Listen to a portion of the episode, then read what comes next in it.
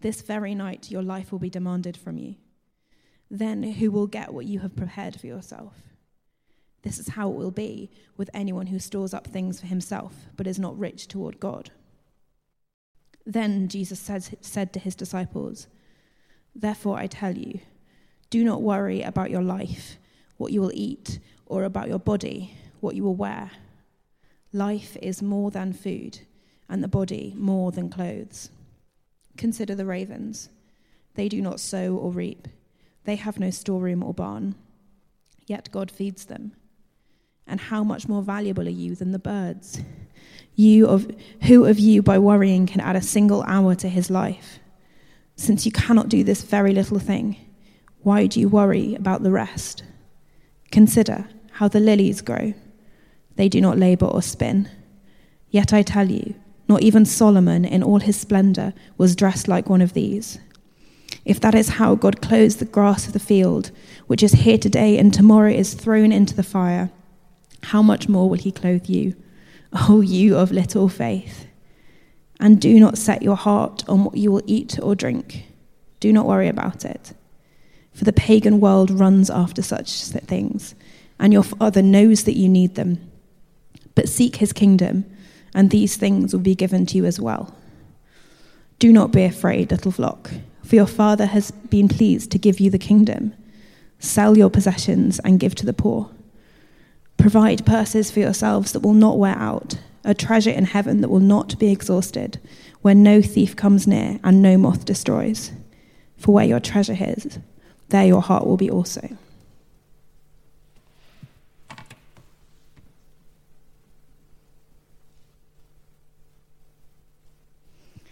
just going to begin by praying. So, Father, would you take my words and use them for your purposes and to your glory? Amen. I want you to keep in mind uh, that passage while we begin with something a little different, which is a quiz. I know we're British and we hate audience participation unless we're at a pantomime and even then we kind of still low level resent it. But the issue of food waste only really um, makes sense when you hear some numbers and see some pictures. So, an informal quiz with no prizes whatsoever. So, question number one how much, food, how much of the food that we grow goes to waste? Is it A, one sixth, B, one quarter, or C, one third? C, one third. How strongly do you back yourself?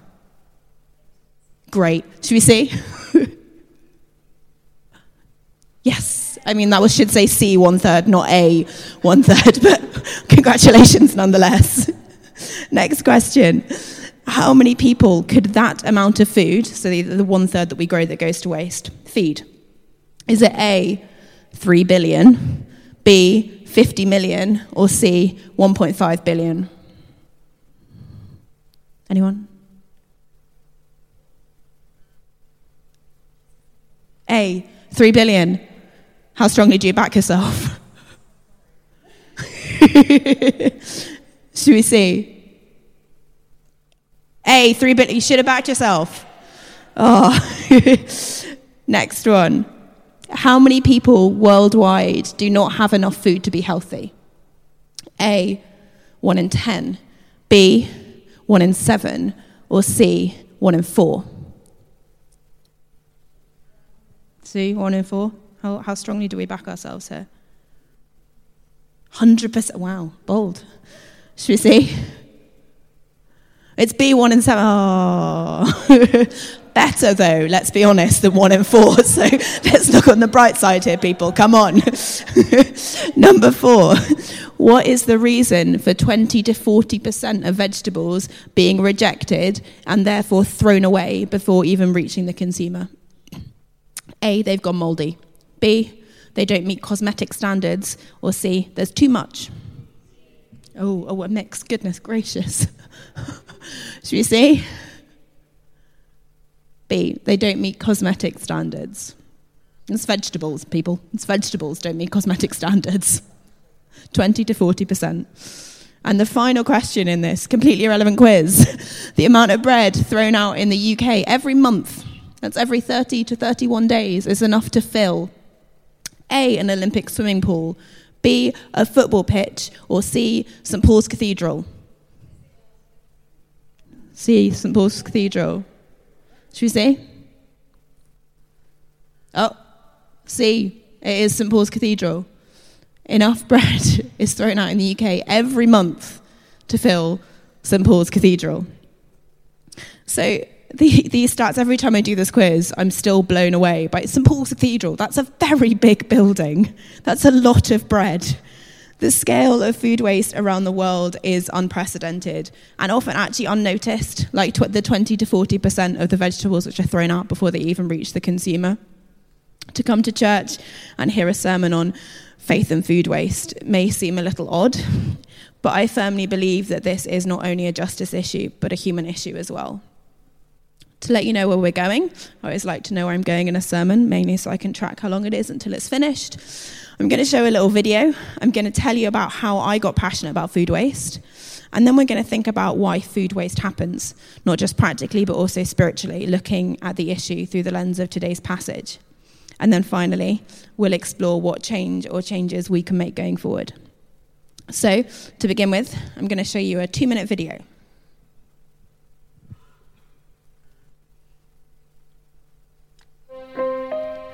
I started coming across these numbers about how much was being wasted.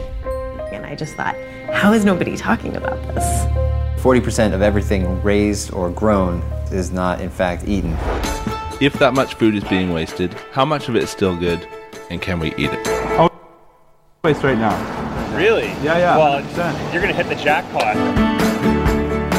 I'm starting to enjoy this. Is that cold stuff?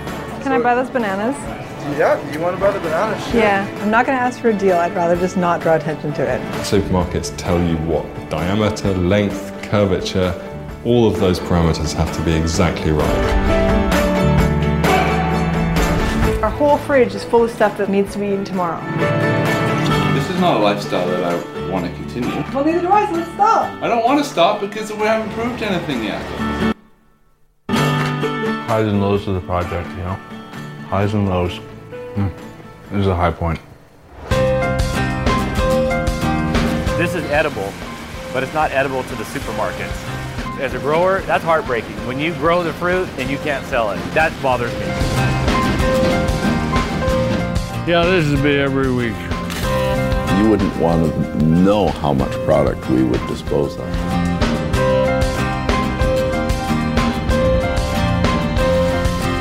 Wasting food is not only widespread, but it's condoned. The scale of the stuff that we've seen so far is pretty shocking, and I think we've only seen like the littlest bit.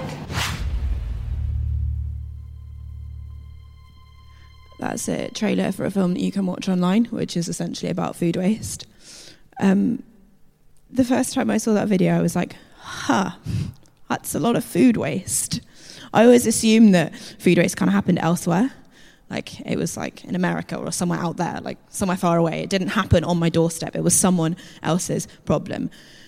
But then I, I met Nikki. So Nikki lives in Durham, where I went to uni. And her passion to tackle food waste began when she was simultaneously um, working at a hotel and working for a charity. Uh, so, in this hotel, every morning after serving breakfast to the customers, um, there were beautifully cooked sausages, bacon, eggs, freshly squeezed orange juice, everything that you would want from a full English breakfast, right?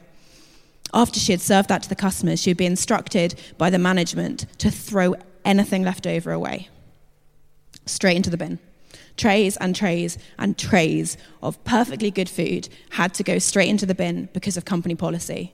Even staff members weren't allowed to take it home or eat it. And then on Wednesday nights, she would go and volunteer at Food Cycle, which is a charity which takes surplus food from local businesses and makes a three course meal to feed the homeless and vulnerably housed people in the area. Sometimes they would feed up to 30 people in one evening. So the disconnect between these two worlds got Nikki thinking, and she began investigating and then campaigning. And she now actually runs a food waste cafe in Durham. That's how I got involved. Stats are powerful motivators, but if you're anything like me, you're a seeing as believing kind of person, especially when it comes to the big numbers. I struggled to comprehend the extent of the problem despite the pictures and the statistics. So, a couple of years ago, as I was planning a talk for some youth about the problem of food waste, my co speakers and I decided to go and take a look in some village supermarket bins around the area. This is what, what is colloquially known as bin diving. We were in a little village in the middle of nowhere, so we thought we probably wouldn't find much. There were only a few co ops and a Morrison's nearby, but we thought we'd give it a shot. Why not? And lo and behold, under the cover of darkness, we discovered quite something. From just two different shops within a five mile radius of where we were staying, we found this. I actually did consider going bin diving last night to bring some of my own examples and to prove that it happens in London too. But it turns out that bins are a lot harder to access in central London, and bin diving here would come closer to trespassing than it did in a sleepy Somerset town. So, alas, no bin diving sustenance for you. But what I do have is a selection of pictures from what I've picked up this week from a bakery around the corner from my house. So, this bakery is very posh. A cinnamon swirl costs you £2.50. Um, a sandwich can cost up to £5. One of their USPs is that they bake their goods fresh every day, which is great, apart from that this means at the end of every day, the food they haven't sold goes into the bin. Thankfully, they have a great charity policy, which means that I can go into the bakery at 7 pm, pick up the leftover food, and walk it five minutes. Five minutes down the road, that's it. Five minutes down the road to our local homeless shelter, which houses over 70 vulnerable adults. I do this every single day. This is Monday. That's what I picked up on Monday. Can we have the next photo? So I picked up on Tuesday. And this is what I picked up on Wednesday. This was a quiet week, okay? So the monetary value of the food that I move can be anywhere between £100 and £400 on one day. You see this, this little bag here? I've picked up six bags full of food from that shop. I've calculated that I move approximately £50,000 worth of food from the rich to the poor of Pimlico every year. it's ridiculous. It takes me half an hour one evening. And that's one bakery on one road in one city. And incidentally, behind me on this table here is what I picked up from this bakery last night because I thought I'd bring it along. Um, and it is actually free for the taking at the end if you are feeling peckish, um, just to prove to you that it is perfectly good, although I would recommend eating it within 24 hours and keeping it refrigerated before you eat it, just to be on the safe side. It is delicious, though. 10 out of 10 would recommend those sausage rolls. So, this food waste is happening all over the country. In Durham, for example, this amount of food was taken from outside one set of bins outside one supermarket on one evening. When we alerted them to this, they didn't stop throwing out their food, they just put their bins behind locked doors. And this isn't actually just supermarket bins. This is happening further up the supply chain as well. So, this bread or milk, the next photo should come up.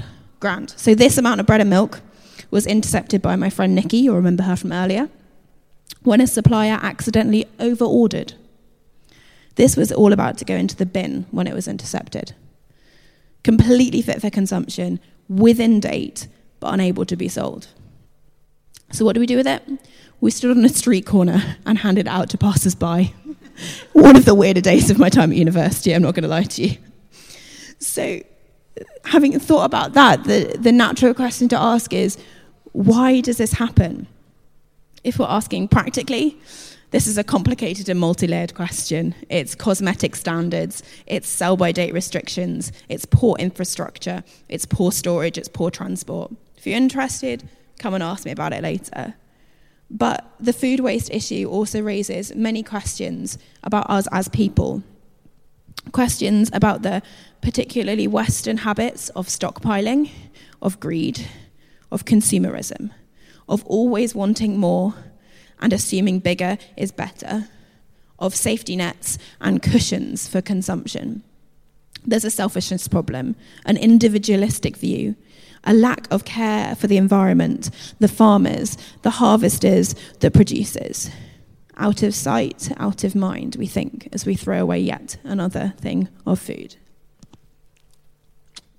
But in line with our passage today, I want to suggest that this food waste issue is just a symptom of an even bigger underlying problem, a problem of the human heart. The most important question it raises is a spiritual one Who do we trust to provide for us? Unsurprisingly, there isn't one text in the Bible that you can look at and find an answer to this. There's no thou shalt not waste food by doing X, Y, or Z anywhere in the Bible, not even in Leviticus. But what the Bible does do is tell us a little bit about humans and the human condition and where our priorities should lie. And it is here that we come to today's passage the parable of the rich fool and the do not worry instructions of Jesus. These speak not only to food specifically, but also to the underlying problem of priorities and who we trust to provide for us. So in verse 15, which we just read, Jesus says, Watch out, be on your guard against all kinds of greed. A man's life does not consist in an abundance of his possessions. Here, Jesus is saying that no one enjoys happiness or peace nor finds true life in the possession of earthly things, not even in food. One might even go so far as to say that if you take such deep comfort from earthly things, they have become an idol. Man cannot live by bread alone. In this parable, the rich fool did not regard possessions as things lent to him by God and to be used in the service of the Lord, but instead things to be stored up for his own benefit. He was like the Israelites, who, seeing the manna appearing from heaven and having been instructed to take enough for the day, went out and collected far more than their daily share and stored it in jars, out of fear that God would fail in the future. And in the morning when they awoke, the manna from the day before had spoiled. I wish I could that I could say that if I woke up one morning to find freshly baked baguettes having fallen from the sky overnight and an instruction to take just enough for the day ahead, I would trust God to provide the next day as well. After all, this is the God who has just made it rain bread. but I know myself and I know my habits. And if I'm quite honest, I think I would probably do what the Israelites did and stockpile. I would probably be a rich fool. I probably already am. I am, just a disclaimer, I am fully aware that we very much need food in order to survive. But the question that I want to consider here is whether it has reached a point where we trust in worldly things like our own abilities, like supermarkets and full cupboards to provide for us rather than God. Whether we would rather have too much and then throw away the leftovers when they spoil rather than have just enough to go around. After the parable of the rich fool, we move neatly onto the probably slightly better known passage of Do Not Worry. I don't know about you, but as someone who has a tendency towards anxiety and worrying, this passage has A, been quoted at me a significant amount at inopportune moments, but B, has actually brought me a great deal of comfort over the years. But what is there that we can take away from it today? First up, some context. This passage, Jesus would have been saying this to people who had no backup plan. They wouldn't have had a safety net. They would have had only just enough to live on. And there was always the prospect that one day they wouldn't have even that. Most of them would have had perhaps one spare garment, but not more. As with many in today's non Western world, one disaster the family breadwinner being sick or injured, for example, could mean instant destitution. It was to people like that, not people like most of us, with wardrobes full of clothes and cupboards full of food, that Jesus gave his clear and striking commands about not worrying over food and clothing. In verse 29, then, we come back to something which applies to everyone, modern or ancient, rich or poor an attitude of the heart. Do not set your heart on what you will eat or drink. Do not worry about it. In short, do not let your heart become so attached to these things that your inner life is controlled by them. Please don't get me wrong here. Food poverty exists. I am very aware of it. And I know that not having enough food in the house is a sad reality for far too many people today. I see it every day when I take these baked goods from this bakery to this homeless shelter. Maybe even some of you here this evening are all too familiar with that feeling of not knowing where your next meal will come from. Please don't take this as an admonishment to you. What I'm trying to question, particularly for those of us who do have enough food and resources to get us through the day, is where we have put our trust for provision. A disciple of Jesus, you see, is one who has a true sense of values and recognizes that real life is not measured in terms of possessions or in terms of long life food in the cupboard. Indeed, let's take a moment to read on a little further. For the pagan world runs after all such things, and your Father knows that you will need them. But seek his kingdom, and these things will be given to you as well. Do not be afraid, little flock for your Father has been pleased to give you the kingdom. Sell your possessions and give to the poor. Provide purses for yourselves that will not wear out, a treasure in heaven that will not be exhausted, where no thief comes near and no moth destroys. For where your treasure is, there your heart will be also. This passage, it shows us that God isn't an aloof God. He's not a far off distant God, but he's a father He's a father who calls you his child. And it asks quite blatantly, what is to stop you from trusting him? So, who are you trusting to provide for you? Tesco, Sainsbury's, Waitrose on a good day? Or your Father in heaven who sees what you need and has promised to give it to you?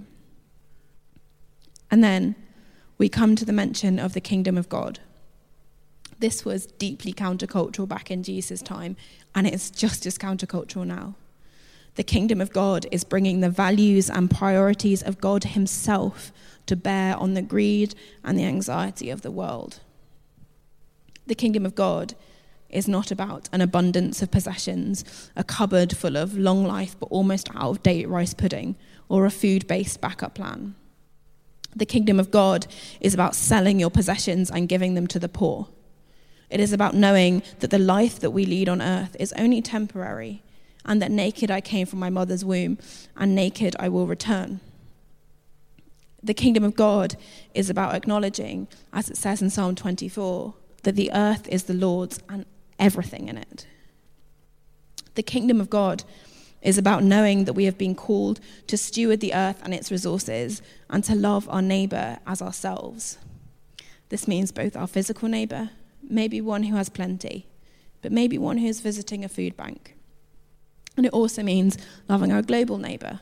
Again, maybe one who has enough to eat, but maybe also one of the one in seven people who goes to bed hungry every night. The kingdom of God is about remembering that as the Israelites wandered in the wilderness, God provided manna for them every single day. And if they took more than their daily share, it would spoil. The kingdom of God is about praying, Give us today our daily bread, and trusting that God will provide. Yes, He often provides through supermarkets and cafes and bakeries, but this is about more than just physical bread. The kingdom of God will one day be a physical reality. Come, Lord Jesus. but for now, it is a spiritual one that we must cultivate ourselves with the help of God's Spirit living within us. This is about the attitude of our hearts. So, where does this leave us with the issue of food waste? There are many things that you can practically do to combat food waste. You can plan your meals. You can remember that food is not what, about what you can afford, but what you actually need. That's, that's quite a mindset adjustment. I'm still struggling with this. But food is not about what you can afford, but what you need. You can grow your own, an ambitious plan in London, but we'll, we'll run with it. You can support organisations like the Real Junk Food Project, who run food waste pay as you feel cafes. You can exercise your consumer power because where and how you shop makes a difference. And while you do that, you can ask your supermarkets what they're doing to tackle food waste. You'll have seen recently in the news that various supermarkets are beginning to do stuff about food waste. Tesco saying that I think Tesco saying they're not going to um, throw away food by a particular year. In fact, on Friday, we fed 90 um, homeless people, and part of them feed, uh, us feeding them was through 150 pastries that Tesco were going to throw out and gave to us instead. Ask your supermarkets what they're doing. They care about your, the consumer. You can donate to or volunteer at a local food bank. And what does your church do? What does your church do about food waste? What can your church do about food waste? Think about it. Pray about it. See, see where God takes you. It's quite the adventure. You, you might end up going to a bakery at seven o'clock every evening and moving food, but it's only half an hour, and it makes a difference. But in terms of where this leaves us with God, I'm aware that this has been a lot of information over 20 minutes and I've thrown a lot of stats at you, as well as hopefully a lot of food for thought, pun unintended, but nonetheless enjoyable. Um, but when it comes to our spiritual temperature gauge, the good news is that there is grace and forgiveness. I'm stood up here preaching on faith and food waste, but just yesterday I had to throw out half a packet of bagels because I'd forgotten about them and they got moldy. I definitely stockpile pita breads. There's an entire drawer in my freezer full of them because I have them for breakfast every morning. And I secretly find even slightly wilted salad absolutely revolting. No one is perfect, but there is grace and forgiveness. So I want to suggest consider relearning the spiritual discipline of fasting and feasting. I have friends, for example, who eat soup every weeknight together and then feast together at the weekends. In today's Western world, we eat better every single day than many ancient monarchs would eat on feast days. Fasting focuses our hearts and our minds on God, and it is a way of denying ourselves and learning that God provides. But perhaps most importantly, and I'll finish with this set aside some time over the next week and ask God to show you where your heart is. For where your treasure is, there your heart will be also. Repent of the times that you have trusted someone or something other than God to provide for you. Ask God to teach you the reality of his kingdom in your heart right now. Intercede for those living in food poverty. Give your time, give your money, give your prayers. And the next time you find yourself praying the words, Give us today our daily bread, know that God hears and he will provide. Amen.